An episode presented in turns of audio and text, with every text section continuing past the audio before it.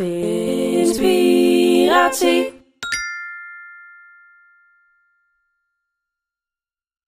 Hallo, welkom bij de vijfde aflevering van de Vinspiratie podcast. Ik zit hier vandaag met Marcel Jets, mijn vader. Dus best wel een speciale aflevering. Ehm, ik denk dat jullie vanzelf gaan merken waarom ik eh, heb gevraagd of hij een aflevering met mij wilde doen.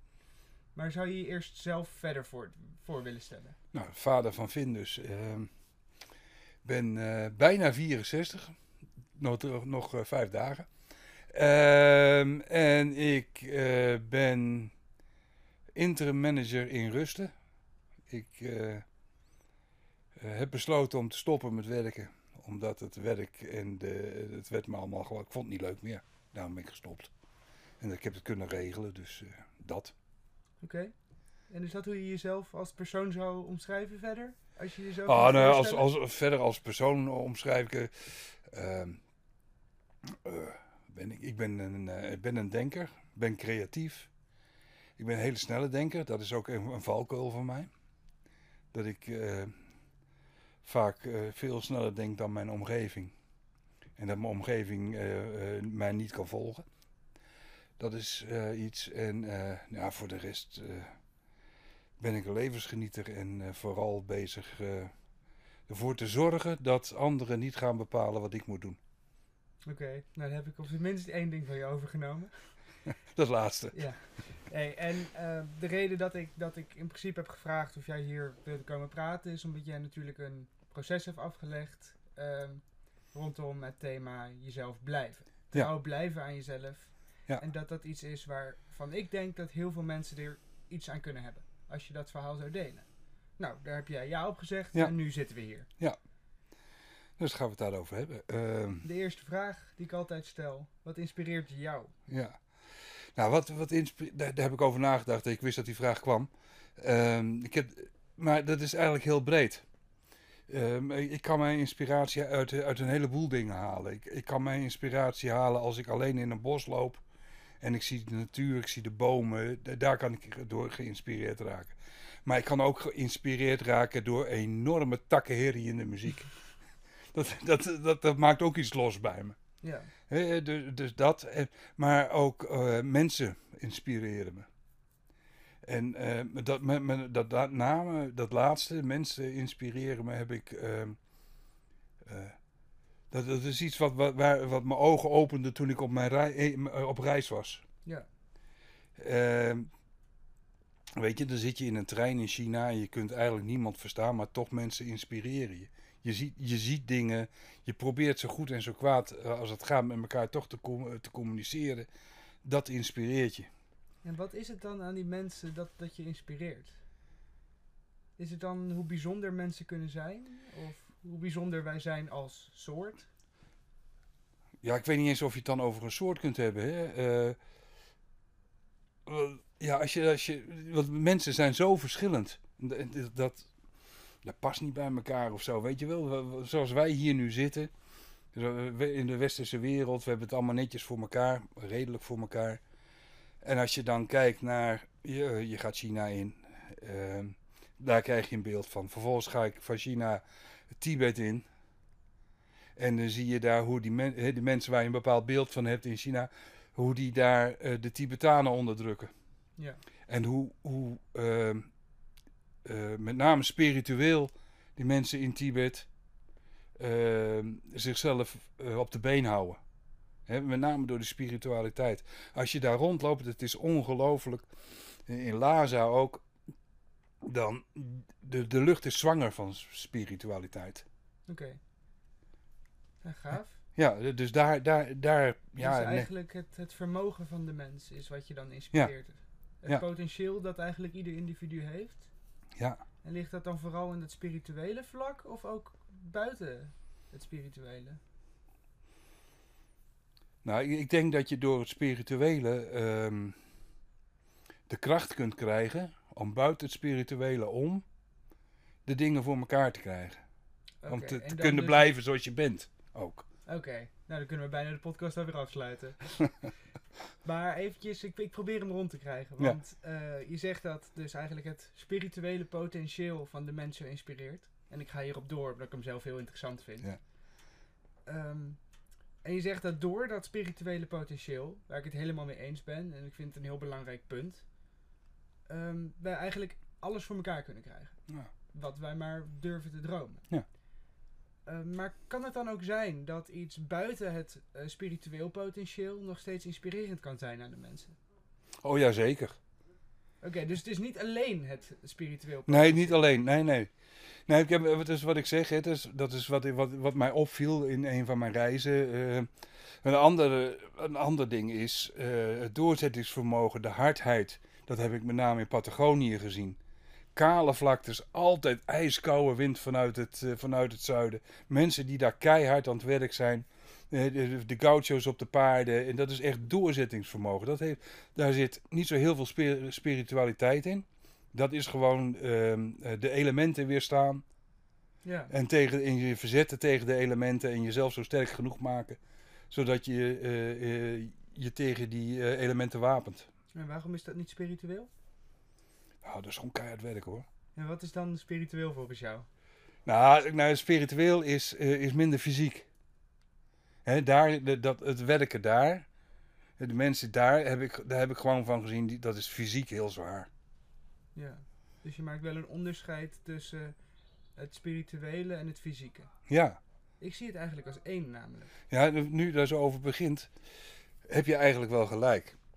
Eh, kom ik weer terug op Tibet. Ja. Daar heb ik eh, drie nachten bij een boerderijtje geslapen in de schuur. En dat is ook een keiharde omgeving. Dat is ook hard werken. Ja. En eh, het keukentje buiten koud allemaal. Eigenlijk allemaal niet zo fraai. Nee, ook allemaal niet zo vrij. Het is ook keihard. Ja, maar ik zie eigenlijk de hele wereld als keihard en geweldig mooi tegelijkertijd. Ja.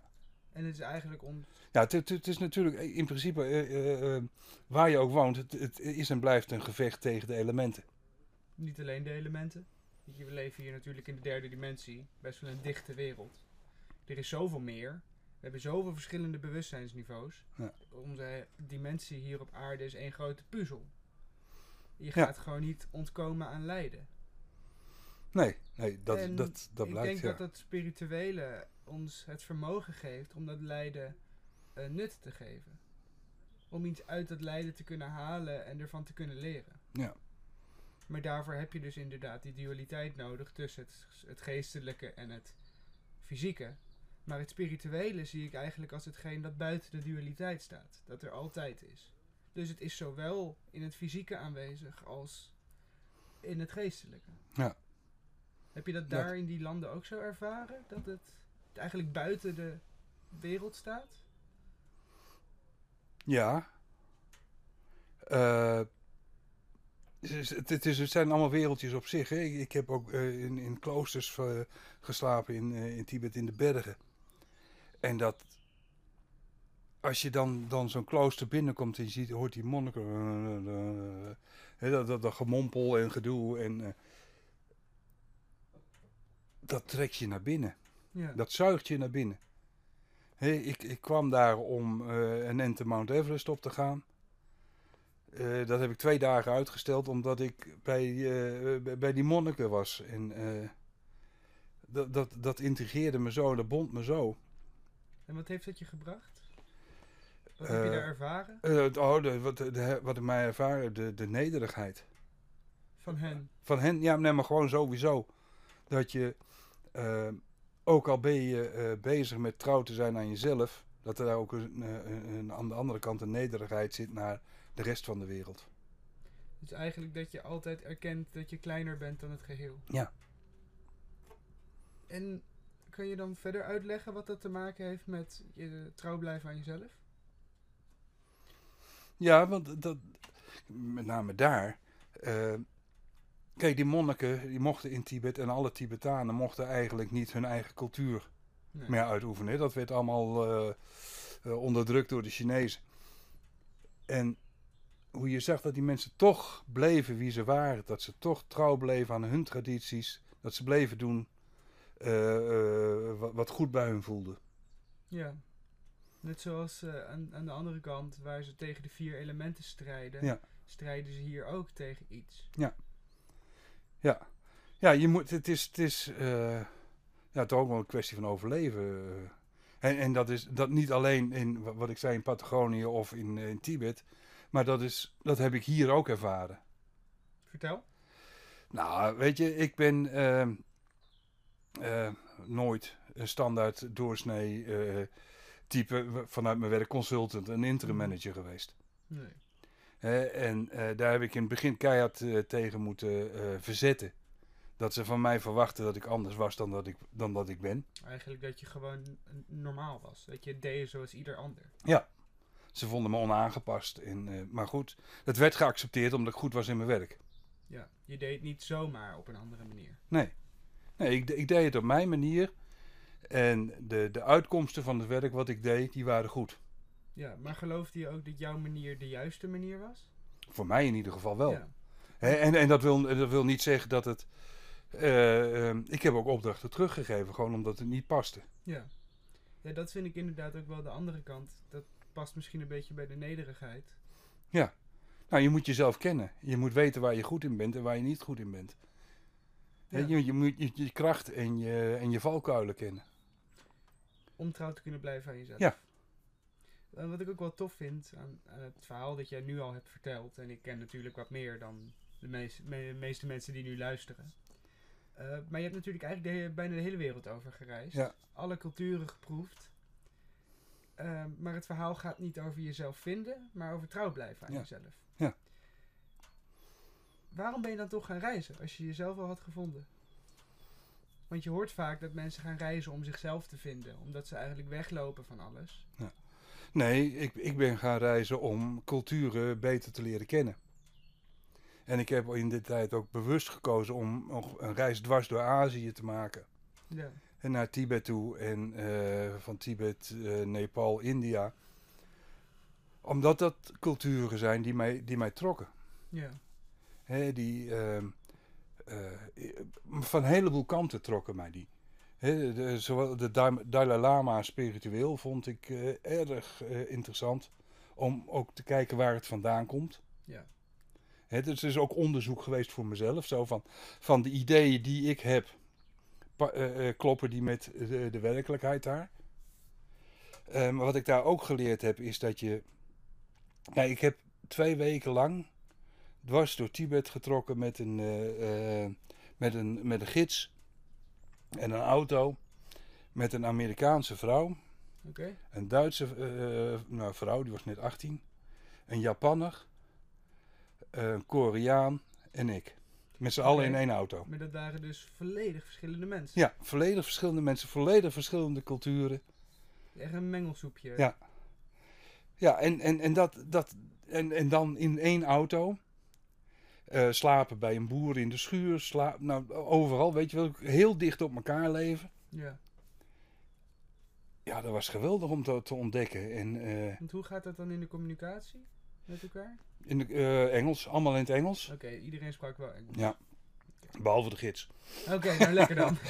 Maar die moest mee, hè? Want dat, die was, was opgelegd door ehm, de Chinese autoriteit. We mochten die trip maken. Ja. Maar dan moest er een bepaalde Chinese gids mee om ons in de gaten te houden dat we geen rare dingen gingen doen. Oké, toen al. Toen al, ja. Ja. Hier ga ik verder niet op in. Ehm, dat komt een andere keer. ja.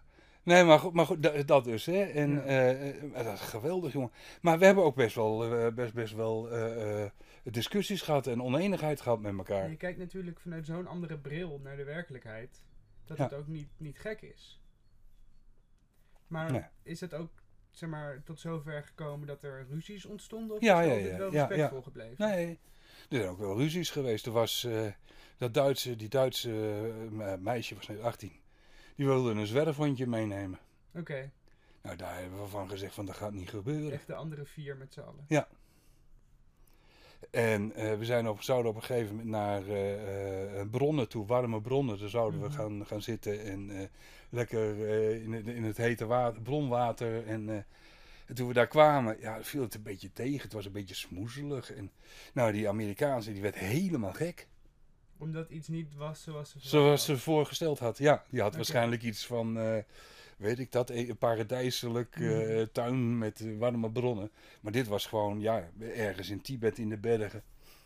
een beetje groen uitgeslagen stenen en, eh, En warm water uit. en warm water eh, eruit. Dus Maar weet je wel, dat, dat soort dingen. Ja, en de, de rode draad hier is eigenlijk natuurlijk dat je zoveel culturen hebt gezien, bezocht, verschillende mensen hebt ervaren. Dat je als geen ander weet dat ieder individu verschillend is. Ja. En dat het ongelooflijk lastig kan zijn om daarmee te werken. Ja, En dan nou, uitgerekend- ja, ja, het is ongelooflijk lastig om eh, mensen met verschillende culturen, verschillende ideeën, verschillende, samen te laten werken. En dan toch is dat wel waar we naartoe moeten met deze wereld, anders is het een keer afgelopen. Ja. En eigenlijk heb je daar ervaring in op kunnen doen eh, in de bedrijfswereld. En kan je misschien uitleggen hoe je dan dus op jouw manier eh, mensen toch liet samenwerken die eigenlijk dus totaal verschillend eh, naar de wereld keken, die gewoon helemaal niet samen door een deur konden en eigenlijk gewoon verschillende paradigma's hadden. Ja. Maar dat Eh, is uiteindelijk wel je werk geweest. Dat is mijn werk geweest, ja. En eh, nou, dat, dat, dat ging, er- het, gaat er altijd in, in, in eerste instantie om dat mensen open naar elkaar moeten zijn. Ja. Nee, ik, ik heb vaak Basis. hè? Basis. basis, open naar elkaar, vertrouwen kweken. En ik denk dat deze wil ik zelf even toevoegen. Want wat ik ook heel veel merk, is dit is iets dat rationeel bij mensen wel, wel eh, er is. Ze weten dat ze open moeten zijn.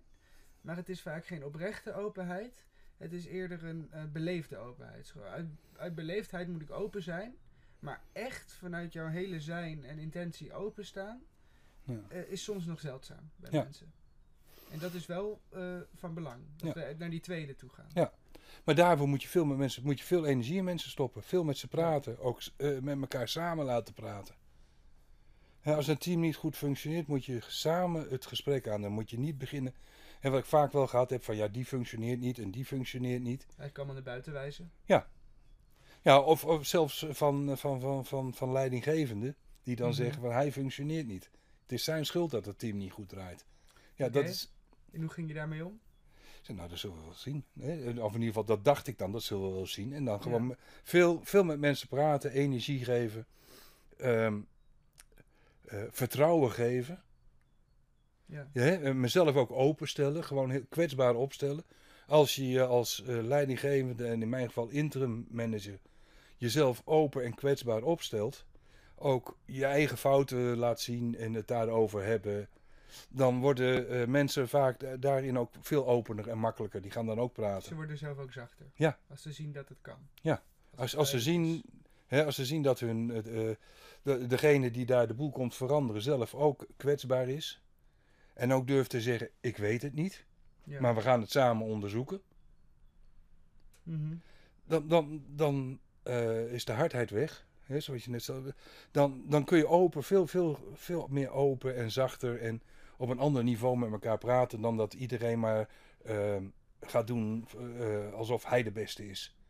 Wat, wat hij weet of zij weet is waar en Ja, echt verdedigend. verdedigend. Ja, heel erg defensief. En wat is dan het verschil met de manier hoe jij hierin omgaat en hoe het van jou verwacht werd? Waar zit die lijn zoals dus eigenlijk wij als maatschappij al jarenlang handelen en de frisse wind die jij door de bedrijfswereld wilde Ja. gooien? Nou, het, het, het begon al dat ik eh, dat mijn haar eh, niet voldeed en dat ik nooit een pak met een stropdas heb gedragen. Ja, nou, Nou, dat, maar het, dat is de uiterlijke schijn, maar dat is wel de binnenkomer. Ja, maar, maar vertel het, verhaal. Eventjes om een beeld te schetsen.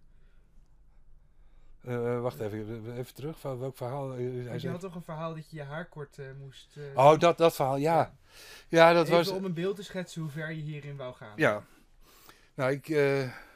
toen, toen bij consult, werkte bij een consultantbureau en eh, nou, lang haar, spijkerbroek en eh, t-shirtjes. Tegenwoordig op zich hartstikke normaal. Ja, maar, destijds... Toen niet. Nee.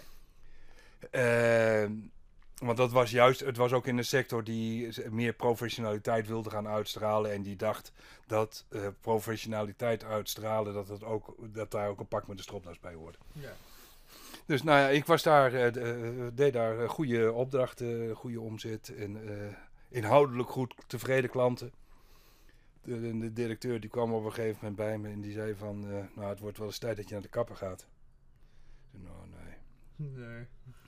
Twee weken later wordt het al eens tijd dat je naar de kapper gaat. Ik zeg, hoe langer jij zeurt dat ik naar de kapper moet, hoe langer het duurt dat ik naar de kapper ga. Ja, gewoon principieel. Ja, gewoon, ja, moet, niet over, moet je niet over zeuren. Nee, dat is niet, niet eh, jouw business, zeg maar. Nee. Kijk, ik lever goed, ik lever goed werk af, tevreden klanten. En wat maakt het dan uit of ik een pak aan heb of niet? het ziet in, je zag er niet onverzorgd uit. Nee, nee, aan. nee, nee, dat niet. Kijk, Nee, de, kleren waren heel schoon. Ja, nou ja, dan moeten ze niet zeiken. Nou, Maar dat goed. vond ik dus ook. ja. En eh, nou, op een gegeven moment kwam die bij me, bij mijn bureau staan. Toen zei hij van, als jij nou naar de kapper gaat, dan krijg je van mijn pak. Oké. En toen dacht jij, Nou, daarvoor dacht ik al van, nou weet je wat, ik moet eens wat anders met mijn haar. Dat lange haar, dat wordt ook... eh. Dus ik had al, eigenlijk voordat hij bij me kwam, al besloten dat ik mijn haar af zou laten knippen en zou bleken. ja, dus, eh, nou, dat heb ik toen ook gedaan. En eh, kort haar, eh, helemaal wit. En eh, op maandagmorgen kom ik eh, kantoor binnen. En ik wist, elke maandagmorgen was daar MT. ja, Dus ik struif eh, naar, naar boven en ik eh, loop langs de secretaresse. En ik wil de, de directiekamer binnenlopen. En die de secretaresse komt op me af. U mag niet naar binnen. Ik zeg, ik mag wel naar binnen. En waarom zou je niet naar binnen mogen? Omdat daar een eh, MT-vergadering was. Oké, en daar zou je... maar ze algemeen- herkende me niet. Oh, ze herkende je niet? Nee, ze herkende me niet, omdat ze, ze kende me met lang Ja. haar en dus, een beetje rossig blond en niet met... En in één keer was het spierwit. ja, het was kort en spierwit. Ja. Toch nog je eigen draaier aan. Ja, natuurlijk. Maar even terug naar het verschil tussen de twee werkwijzes. Van jou en eh, zoals het altijd gedaan werd. Ja. Nou, we- we- weet je, zo- zoals ehm, het altijd gedaan werd, is ehm, eh, eh, toch heel directief. Ja, Je moet dit doen. Ja, en als een team niet functioneerde, jij moet je aanpassen. ja. En ook heel hiërarchisch dus. Ja, heel hiërarchisch, ja. En dat zie je nog steeds ehm, heel veel. Het wordt al minder. Het wordt gelukkig, het wordt gelukkig minder. maar, Maar in de sector waar ik vandaan kom, hè, met name eh, ehm, eh, het zeg maar de, de, de- tussen publa- eh, publiek en privaat, daar, de, daar op dat snijvlak, corporaties, semi-overheid, universiteit, Ja. cultuur, daar is het nog steeds behoorlijk hiërarchisch. Zelfs in de cultuur. Ja, nou, dat, daar heb ik ook alles van meegekregen. Ja. Dat zou je niet verwachten. Hè? Je zou denken, de cultuur is toch een sector waar het... eh, Allemaal heel vrij is. ja, En dit is ook waar ik dus heel erg tegenaan liep op de studie op de HKU, de Hogeschool voor de Kunsten in Utrecht. Dat ik dacht, ik kom nu op een hele vrije plek. Waar ik mijn eigen ding kan gaan doen en mijn eigen eh, vorm en eigen pad kan vormgeven. ja, waar je eigen, crea- eigen creativiteit gewoon lekker Ja, kan botvieren. Met Ja. mensen die daarvoor openstaan. Ja. Maar dat viel dus echt heel erg tegen. Ja. Het was echt eh, een- eigenlijk van eh, we strippen je helemaal down en we zorgen dat je het gewoon vanaf de ground up wordt opgebouwd. Ja. En toen dacht ik van ho ho ho, hier gaan we heel snel weg. Nee, maar dat, dat, dat is het ook. En, ehm, kijk, ik heb, ik heb de mazzel gehad hè, dat ik vanaf het begin dat ik ben gaan werken, mensen ook om me heen hebben gehad die eh, ehm, geloof hadden in, mijn, in wat ik kon, Ja. in de creativiteit die ik had en dat ik wat te brengen had. Ik, ben, ik ben begonnen bij een bouwmaatschappij Ja. als, eh, als stagiair en eh, de directeur die zag het in me. En eh, ja, ik kon- kreeg daar opdrachten eh, wa- waarvan je denkt van ja, iemand die net van school komt, laat je dat niet doen. Maar hij, hij had vertrouwen, hij zag mijn creativiteit, Hij zag je potentie. hij zag mijn potentie. Ja, Dat potentie wat jou zo verwondert in mensen. Dat Ja. werd toen bij jou Met- ja. En, en, en, en da- dat is ook ehm, eh, iets wat mij heel erg geïnspireerd heeft. Ja. Van iemand die jouw potentie ziet en die je dan ook de kans geeft om je potentie te ontwikkelen. Ja, en dus heb jij eh, eigenlijk door nou ja, die, die gebeurtenis of Ja. dat vertrouwen, Ja. heb jij de verandering teweeg kunnen brengen die je gedaan hebt in de organisaties waar je hebt gewerkt. Ja. Ja, door, door uit te gaan van vertrouwen, zien van, potentie. Ik heb ook wel gehad hoor, dat, mensen, dat, ik- dat ik zag dat mensen eh, niet de goede potentie hadden voor de klus die ze deden. Ja, ik geloof dat ieder mens een oneindig groot potentieel heeft, Ja. maar wel ook zijn eigen plek heeft in de Ja. wereld. Dat jij geboren wordt met een eigen zielspad, met een eigen eh, ja, gereedschapskist vol met tools, om het even heel Ja. eh, basic te zetten. Dus niet iedereen is geschikt voor elke plek. Maar iedereen kan wel oneindig groeien op de juiste plek. Nou, en dat is wat ik er ook, ook regelmatig gedaan heb. Dat ik zag dat mensen kei en keihard aan het werk waren. Ja, Maar er zelf geen plezier meer in hadden. En de resultaten niet waren die, hij die ze zelf wilden, maar die ook die nodig waren. Nou, dan heb ik mensen gezegd van, jij gaat wat anders doen.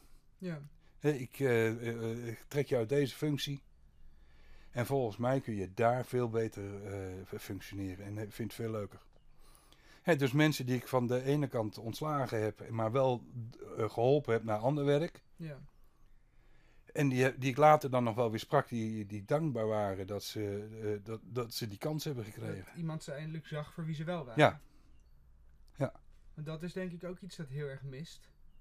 Eh, we kijken niet meer naar de, het persoon, maar we kijken gewoon naar een lijstje met eh, taken die je te doen hebt. Ja. En of je ze theoretisch gezien op papier kan doen. Ja, ja ik, denk, ik denk nog niet eens naar de taken. Ik denk veel meer naar, naar outcome. Wat, wat lever je op? Ja, dat, ja, ja, fair. Dat, dat, is, dat, is nog, dat is nog belangrijker dan. Kijk, eh, en taken.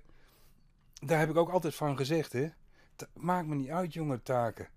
We hebben, maken met elkaar afspraken wat we willen bereiken. Ja, Dat gaan we bereiken. En hoe je het doet, dat moet je zelf moet je helemaal zelf Dus je weten. geeft mensen ook heel veel vrijheid. Ja. En Als je- als je- vertrouwen. Maar wel, afspraak is afspraak. Hè? Als we afspreken eh, dat we iets moeten bereiken op een bepaald moment, dan moet dat ook zo zijn. Ja. Of er moet een heel goed verhaal zijn dat, het, eh, dat, dat- dat, er iets tussen gekomen is of whatever. Ja, en dezezelfde filosofie zou ik het bijna noemen, merk ik ook heel erg terug in, in de manier hoe jij vooral en mama ook wel ons hebben opgevoed. Ja. Mij en Brent. Oh ja, ik moest van Brent een shout-out gooien naar hem. Hij edit alle podcasten en eh, daar wou hij eventjes wat aandacht voor hebben, dus bij deze Brent. Ehm, maar goed, dat, dat is ook wel zo. Jullie hebben heel veel vertrouwen in dat wij het eh, zelf doen, dat we het goed doen en dat we op onze pootjes terechtkomen. Ja. Daarmee heel veel vrijheid. Maar inderdaad wel, afspraak is afspraak. Ja. Ja, en heel veel vrijheid, heel veel vertrouwen. Maar op de achtergrond toch wel blijven kijken van Tuurlijk, Gaat het goed, hè? Als er En, wat misgaat. als er wat misgaat, op het juiste moment. eh, Ja. eh, in- en dat, dat heb ik in, mijn, eh, in mijn werk ook wel gehad. Dat, dat na afloop van een, van een interim opdracht. eh, mensen zeiden zo van: Ik weet niet hoe je het deed. Nee, Je was op afstand, maar als het nodig was, was je er altijd op het juiste moment. ja. Dat je bijna energetisch gewoon Ja. ingetuned was. Ja. Heb je dat zelf ook bewust op energetisch niveau je ermee verbonden? Ja, ik, het, is, het is wat ik voel. Ja. Ik, ehm, kijk, en hoeven mensen niet direct naast me te zitten, maar op een of andere manier, als ze, ook als ze in de kamer ernaast zitten, ik voel op een of ander moment Ja. dat ik wat moet doen. ja, dus je bent heel erg afgestemd op eh, ja, je innerlijk kompas eigenlijk. Dus energetisch ben je wel degelijk verbonden. Ja, innerlijk kompas, maar ook ehm, ja, mijn, mijn hooggevoeligheid. Hè? Dus ik, ik, ik, mensen als ze langslopen, voel ik hoe die mensen in hun vel zitten. Ja. Ja, en ik denk ook dat dat iets is dat eigenlijk ieder mens heeft. Echt ieder van ons. Ik, ik geloof niet dat er zoiets is als hoogsensitief. Ik geloof alleen dat er zoiets is als het wegstoppen ervan. Je niet openstellen ervoor. Ja. Ja. Ik denk dat iedereen datzelfde potentieel heeft aan het opvangen van de prikkels van een ander. Want we hebben allemaal een, een energieveld om ons heen Ja. met een aura. Dit, ik kan je wetenschappelijk bewijs geven, dat ga ik niet doen. Ehm, maar het is zo, weet je. Ja. Ons lichaam stopt niet waar ons fysieke lichaam stopt. Nee. En ik geloof dus ook dat ieder van ons het potentieel heeft dat waar te nemen. Ehm, alleen is het zo. ja, maar ik denk dat de ene daar meer eh, potentieel voor heeft dan de ander. Eh, misschien wel, maar in zekere ma iedereen die, die heeft de, dusdanig veel potentieel, geloof ik echt. Nou, maar, ja, maar- oké, maar dan, dan denk ik dat het dan met ontwikkeling daarvan te maken heeft. De ontwikkeling om het te merken, om er wat mee te doen, om, het, eh, Ja, ja ik, om je potentieel aan te spreken. kijk, ik geloof echt dat iedereen een oneindig potentieel heeft. Alleen je moet er wel wat mee doen. Ja. En je hebt wel voor een bepaald pad gekozen hier op aarde. Je bent op een bepaalde plek geïncarneerd en een bepaalde conditionering, rugzak en paradigma heb je meegekregen. En voor de een vereist het meer moeite dan voor de ander om tot dat punt te komen. Ja. Maar feit is, eh, is dat we die gevoeligheid eigenlijk wegstoppen. Niet dat het er niet is. Nee. Want het zijn gewoon ongelooflijk veel prikkels. En mensen die vinden de gevoelswereld vaak eng, heftig.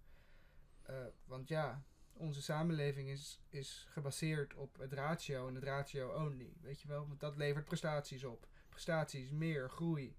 Ja, en, en wa- wat, wat daarin ook in meespeelt volgens mij is... eh, voor een heleboel mensen, die, wil, die willen niet afwijken van, eh, van de mainstream. Nee, maar dat is gevaarlijk. Ja. Want we zijn natuurlijk groepsdieren. Ja. De mens is gewoon een groepsdier. En op het moment dat jij dus in gevaar bent, dat koppelen wij dus aan niet bij de groep horen. Ja, kwetsbaar zijn. Ja.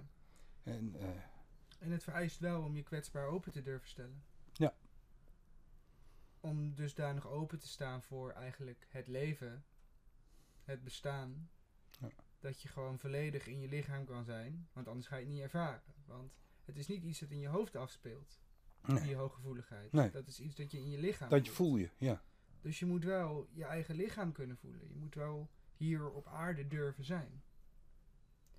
Want ik denk dat veel mensen banger zijn voor het leven dan voor de dood. Als ik kijk Ja. naar hoe wij leven als samenleving. ja. Bouwen En maar daar zeg je wat, hè. Ze, eh, ze zijn banger voor het leven dan voor de dood, terwijl ze alleen maar beseffen dat ze bang voor de dood moeten zijn. Ja.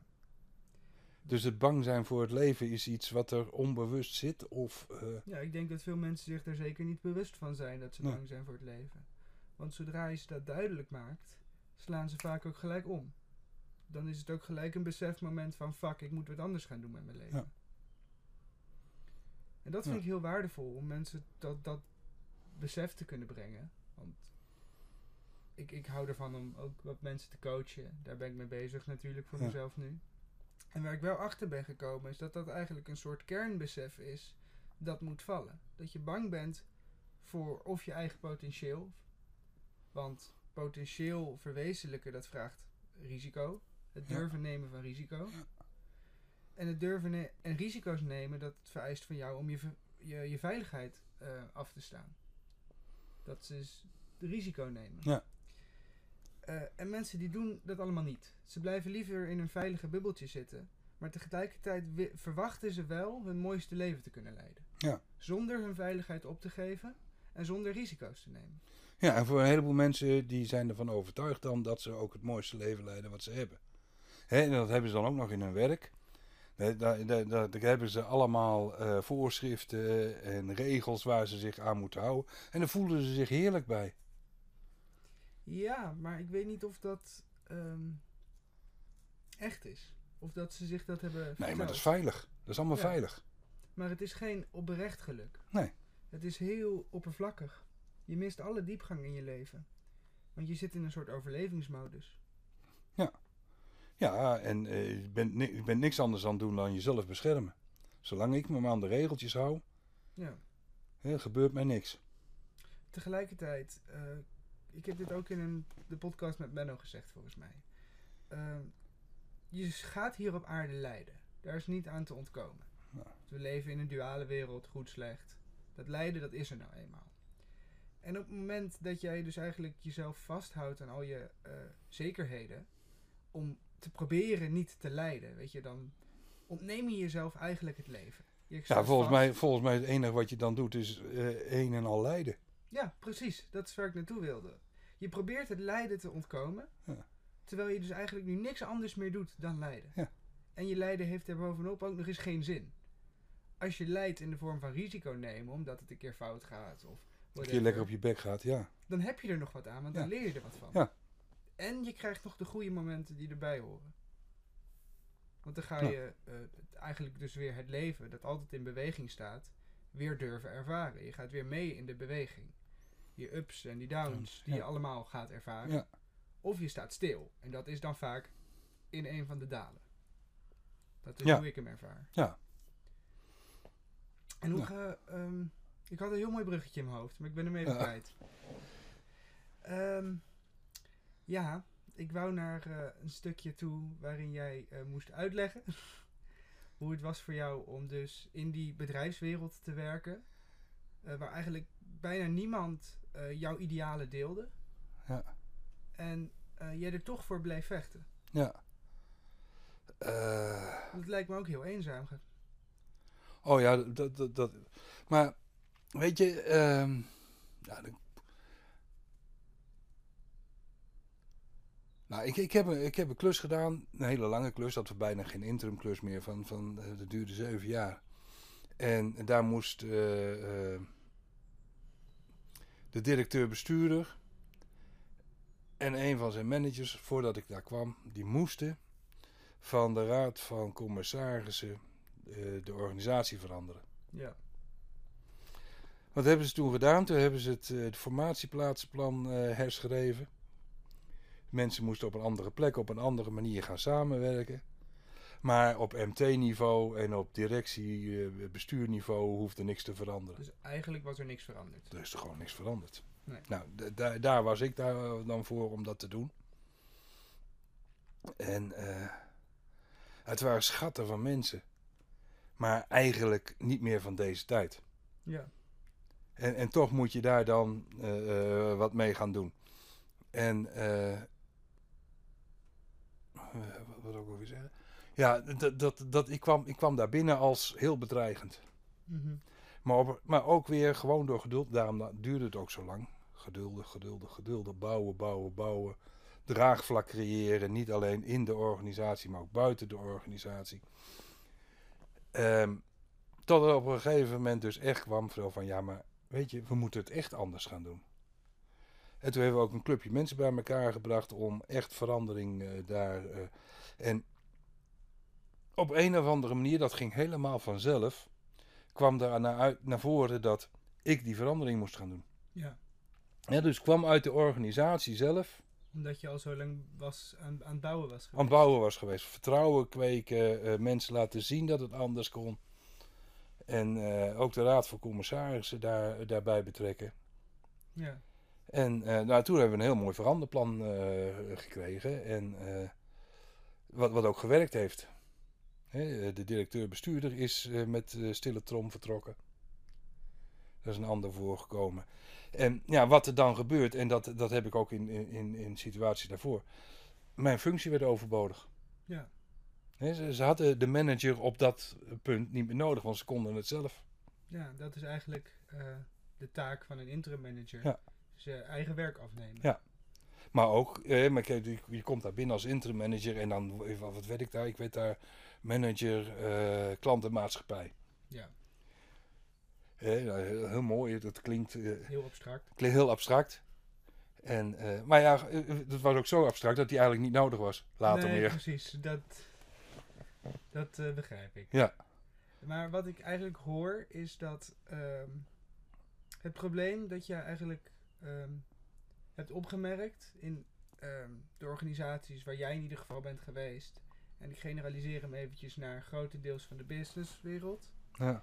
Eigenlijk een lack van vertrouwen is. Een tekort aan vertrouwen. Ja. Vrijheid en een teveel aan hiërarchische structuren. Ja. En eh, directief gedrag. Ja, weet je, ik, een van mijn credo's was ook altijd: ik ben jullie manager. Jullie moeten zo min mogelijk last van me hebben. Ja. Jullie moeten gewoon kunnen doen wat je moet doen. En ik moet de, de, eh, eh, ik moet de omgeving creëren dat je dat kunt doen. Ja. Hè, En, het is niet zo dat jullie moeten gaan doen wat ik zeg. Nee, we hebben een gezamenlijk doel. We hebben met elkaar afgesproken dat we binnen de organisatie dit gaan doen. Dat dit gaan bereiken. En dan dat vertrouwen dus als basis dat jij vertrouwt dat ze het doen. Ja. En dat zij dat vertrouwen aankunnen. Ja. Want ik denk dat ehm, in heel eh, veel gebieden van de samenleving dat vertrouwen niet wordt gegeven. eh, omdat, ze, omdat er geen zekerheid is. En dan kom je daar weer op terug. Nou, maar weet je, het vertrouwen wordt vaak ook niet gegeven doordat de managers zelf onvoldoende kennis hebben van wat er moet gebeuren. Dus eigenlijk hebben ze geen vertrouwen in zichzelf. Nee. En daardoor geen vertrouwen in een ander. Ja. Het enige wa- wat, wat, wat, wat vaak eh, voorkomt, hè, en maakt niet uit in welke business je ook zit, is sturen op cijfers. Ja, dat is allemaal dat ratio. Hè, dus eh, elke, elke week eh, gaan we even kijken onderaan de streep of jij gehaald hebt wat we afgesproken. Maar daar gaat het helemaal niet om. Nee, maar dat is ook het bruggetje dat ik wilde maken, inderdaad. Want ehm, die, die zekerheid die ze dus niet kunnen verwachten van, dat, van die gevoelswereld, omdat je weer open staat voor de beweging van het leven, Ja. eh, wa- waar we het net over hadden, dat maakt ook dat je dus eigenlijk geen ehm, vertrouwen meer kan hebben in iets. Nee. Omdat jij die zekerheid dus als een hogere waarde stelt dan het geluk in het leven, de verantwoordelijkheid, Ja. de, de Ja, vrijheid. d- dat, dat is het. Hè. De zekerheid van de cijfertjes onderaan de streep aan het eind van de week wordt belangrijker gevonden dan de inzet van de mensen. Ja. En niet alleen de inzet van de mensen, de vrijheid die daarmee gepaard ja. gaat, het geluk dat daarmee gepaard gaat. Nou, dat, dat, dat, dat allemaal. Ja. Wat zie je dan als alternatief? Of hoe zie jij het voor je dat we dit kunnen aanpassen, veranderen? Nou, Zie je dat zo dat, er, dat we meer interim managers zoals jou nodig hebben die bedrijven gaan aanpassen? Of zie je het op grotere schaal? nou, nou nee, ik denk sowieso dat, de, eh, los van of het een interim manager is of niet, maar dat de, eh, de vorm, de manier van bedrijfsvoering moet veranderen. Ja, Hè, ehm, nu wordt er ook, kijk naar de beurs, wordt alleen maar gestuurd op eh, eh, de incentives van omzet, resultaat, hè, hoeveel winst maken we. Terwijl het volgens mij veel beter zou zijn van dit is onze mission, dit is de missie van het bedrijf, dit is wat we willen bereiken. ja, Dit zijn de mensen waar we het mee doen. En dan eh, een, een soort van eh, eh, pleziermeter of zo, weet je wel? Van van hoe, hoe blij zijn de mensen in jouw organisatie? En hoe tevreden zijn de mensen die, wa- waarvoor jouw organisatie werkt? Dat je daar veel meer aan gaat, afme- gaat meten dan aan van, eh, nou, klopt, de, klopt de, de centen wel? ja. En dat zou mooi zijn als we daar naartoe kunnen. Ja. En zie je dan ook dat eh, geluk als een soort indicator dat je bij jezelf bent gebleven? Dat je iets doet dat Nou, dat je krijgt, ik weet je, in zo'n in zo, in een organisatie hè, waar je op ongeveer zo'n manier kunt gaan werken, kunnen mensen ook veel dichter bij zichzelf blijven. Ja, Hè, want je pre- spreekt met elkaar van tevoren af van, nou, dit is wat we willen. Op deze manier gaan wij het samen doen in dit team. Dit is jouw rol, dat is jouw rol, dit is mijn rol. En samen bereiken we dat. ja. Maar dan heb je wel mensen nodig die daar passen. Ja. Die dus Dus zelf we- ja. kunnen zijn in Ja. die organisatie. Ja. En als ze dat op eerste, in eerste instantie niet kunnen, dan moet je ze helpen om daar wel te komen. Of in een andere functie. Of in een andere plek functie, of Respectvol afscheid nemen Ja. eigenlijk. dat kan. Maar je kunt mensen ook coachen. Ja. Hè, er zit veel, waar je, het over, waar je het net ook over had, over het potentieel in mensen, die ze zelf niet kennen. Dat kun je ook laten aanboren. Hè. En dat, dat gaat dan niet over, we, gaan, we sturen je daarheen op een cursus. Nee, we gaan je helpen om je persoonlijk te ontwikkelen. Dus eigenlijk ehm, zeg je dat de managers en de leidinggevenden de meest mensgerichte mensen in het bedrijf moeten zijn. Ja. Terwijl je nu eigenlijk ziet dat het de meest prestatiegerichte Ja. mensen in het bedrijf zijn. Ja. Dat is een van de belangrijkste veranderingen, dan, denk ik. Nou, dat klopt, daar ben ik het helemaal mee eens. Ja. Maar even terug hè, naar het thema van de podcast. Ja. Dus we hebben nu een heel mooi stuk van eh, ja, jouw proces gezien, wat je hebt gedaan in die wereld. Ehm, maar hoe zat je daar zelf in? Hoe ben je jezelf gebleven al die tijd? Eh, hoe ben ik mezelf gebleven al die Ja, tijd? Ja, dat is eigenlijk de meest simpele vraag ja, die, die deze podcast nodig heeft. Ja. ja, weet je, ik kon niet anders. Ja. Zo zit ik. Ik, Eh, ik, heb één keer, ik heb één keer in mijn leven een stropdas omgehad. Oké, Toen was ik zo ongelukkig. Ja, Hè, toen heb ik voor mijn werk een stropdas omgedaan. Toen was ik zo ongelukkig. Ik heb ooit ergens een goede baan in de automatisering kunnen krijgen.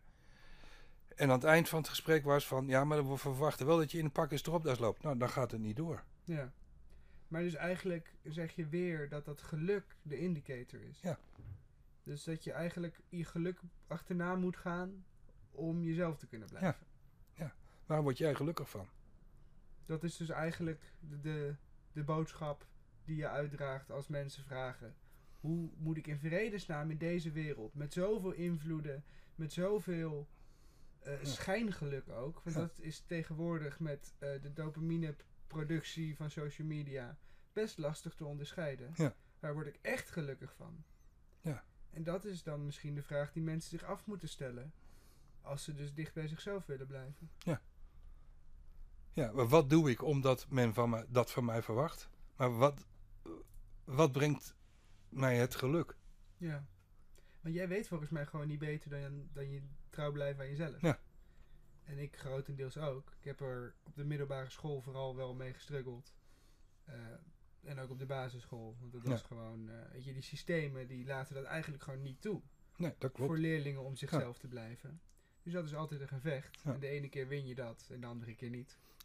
Nee, maar goed, weet je, ik, ik, ik, eh, zie in jouw ontwikkeling ook veel terug van hoe ik het gedaan heb. En zonder dat ik jou daarin stuur of, Ja. of wat dan ook. Maar dat, eh, dat, zit, eh, dat zit gewoon in onze genen, denk ik. Want ik heb ook enorm gestrukkeld in mijn opleidingen. En eh, ik heb de meeste van mijn opleidingen heb ik ook gedaan, niet op een school, schoolse manier. Gewoon deeltijd dan. Gewoon deeltijd, ja. Dat je maar één dag in de week je hoeft aan te passen. Ja, maar, maar dat, ja, ja, zoiets. Maar weet je, dan, ja, dan- maar ook gewoon s'avonds. En, en ook omdat ik daar behoefte aan had om, jouw manier in te om, vullen. ja, om dat op mijn manier in te vullen, maar om die kennis op te doen. Ja, die merk ik ook. Alleen ik trek hem dan misschien nog eens een, een stap verder, want ik eh, doe dat wel zelf. Ik heb daar ook geen deeltijdopleiding voor nodig.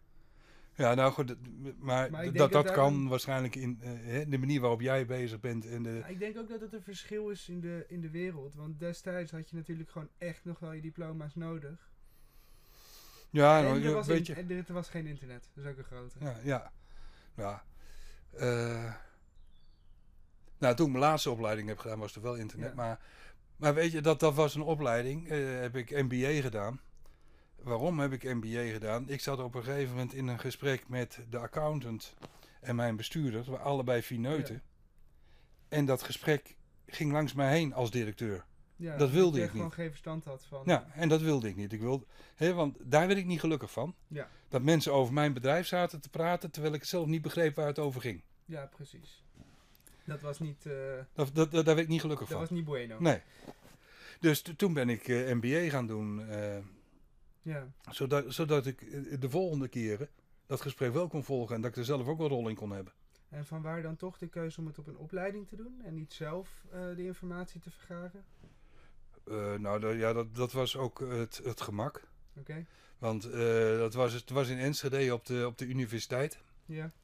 En eh, daar zat ook de TSM, de Twente School of Management. En daar heb ik toen MBA gedaan. Gewoon, dat was naast mijn kantoor waar ik werkte. Ja, oké, dat, dat, dat is gewoon gemak in de Ja. Ja, want ik merk toch, ehm, voor mij om nu een, een studie te gaan doen is best wel een commitment om gewoon mezelf weer in een systeem te storten waar ik moet vechten om mezelf te kunnen Ja. zijn. Ook al is het maar een dag in de week dat ik daarheen moet, eh, nog steeds eh, tasten zij de manier hoe ik wil leren aan. Nog steeds, als ik daar op school ben, ehm, moet Ja, het is dus nog steeds school. het is nog steeds school en het is niet leren Ja. op een natuurlijke manier. Ja. Zoals een kind leert binnen twee jaar het meest ingewikkelde dat de mensheid ooit heeft geproduceerd. Ja. Taal. Taal.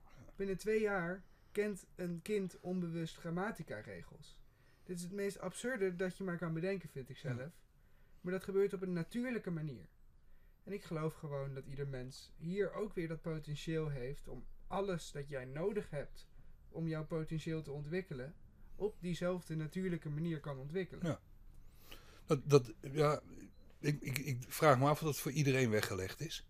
Ik zeg niet dat je geen mentoren nodig hebt Nee. in je leven, dat je het volledig zelf kan. Ik geloof alleen wel dat het op een natuurlijke manier kan ontstaan. Dat je de juiste mensen tegenkomt. Ja. Als je er echt eh, met vertrouwen instapt. Nou, d- dat, dat geloof ik ook wel. Maar, ik hoor wel een kleine maar. Ja, ja weet je, ik, ik weet niet. Ik, wat ik, wat ik al, ook al vaker heb gezegd. Ik weet niet of dat voor iedereen geschikt is. In potentie zal iedereen het best wel hebben. Ja. Maar of iedereen ook ehm, zeg maar de kracht heeft om het zelf te doen. Ook dat denk ik wel. Ik denk dat mensen veel krachtiger zijn dan ze denken. Ja, en misschien, hè, dat is de andere kant dan weer van wat ik net zeg, is eh, eh, gaat het ook wel veel beter als mensen niet gedwongen worden om iets te doen. Nee, precies, maar dat zeg ik. Want als je voor je eigen pad kiest. Als je in met vertrouwen gaat doen waar jij gelukkig van wordt. Ik geloof gewoon dat er een soort goddelijke orde zit in hoe deze wereld geschapen is. Dus dat als jij echt jouw zielspad volgt, dat het goed komt. Omdat die goddelijke orde er is. Dat Ja. er een soort van. Ja. Dat jij toch voordat je hier naar aarde komt bepaalde keuzes maakt. En dat je bepaalde afspraken maakt met andere zielen. En dat je hier de keuze hebt vervolgens of je dat gaat verwezenlijken. Ga je jouw potentieel leven of niet? Ja. Dus zodra jij in dat vertrouwen durft te stappen, geloof ik echt dat alles goed komt. Omdat jij dus op jouw gevoel afgaat, hetgeen waar je gelukkig van wordt. Ja. Het kompas dat jou vertelt welke keuzes jij al eerder hebt gemaakt. Over Ja. welk leven jij wilt leiden. Nou, dat, dat denk ik ook wel. Ja. En daarin geloof ik dus. Nou, maar wa- wa- wat ik dan, wat ik dan, als ik dan naar mezelf kijk, eh, als ik dan naar mijn ouders kijk, die Ja. altijd van als het maar goed komt met die jongen. ja. Weet je wel, die, die gaat zo zijn eigen gang en eh, eh, ook daarvan, die is zo onaangepast. En die deed zoveel eh, zekerheden weg. Ja. Waar zij zich dus nog wel aan vasthielden. Ja. En, ja, dat En, en, wat, en wat de omgeving wel niet allemaal van mij vond, weet je wel, Ja, dat, was ook heel belangrijk. zekerheden Ja. natuurlijk. Voor mensen die waarde hechten aan een groep. Ja. En jij maakte je los van die zekerheden. Ja, omdat het voor mij geen zekerheden waren. Nee, je zag dat in. Ja. En daarin heb je best wel veel familiesystemen doorbroken. Heel veel van die patronen die heb ik niet hoeven doorbreken, omdat jij dat al hebt gedaan. Ja. En hetzelfde geldt voor Brent.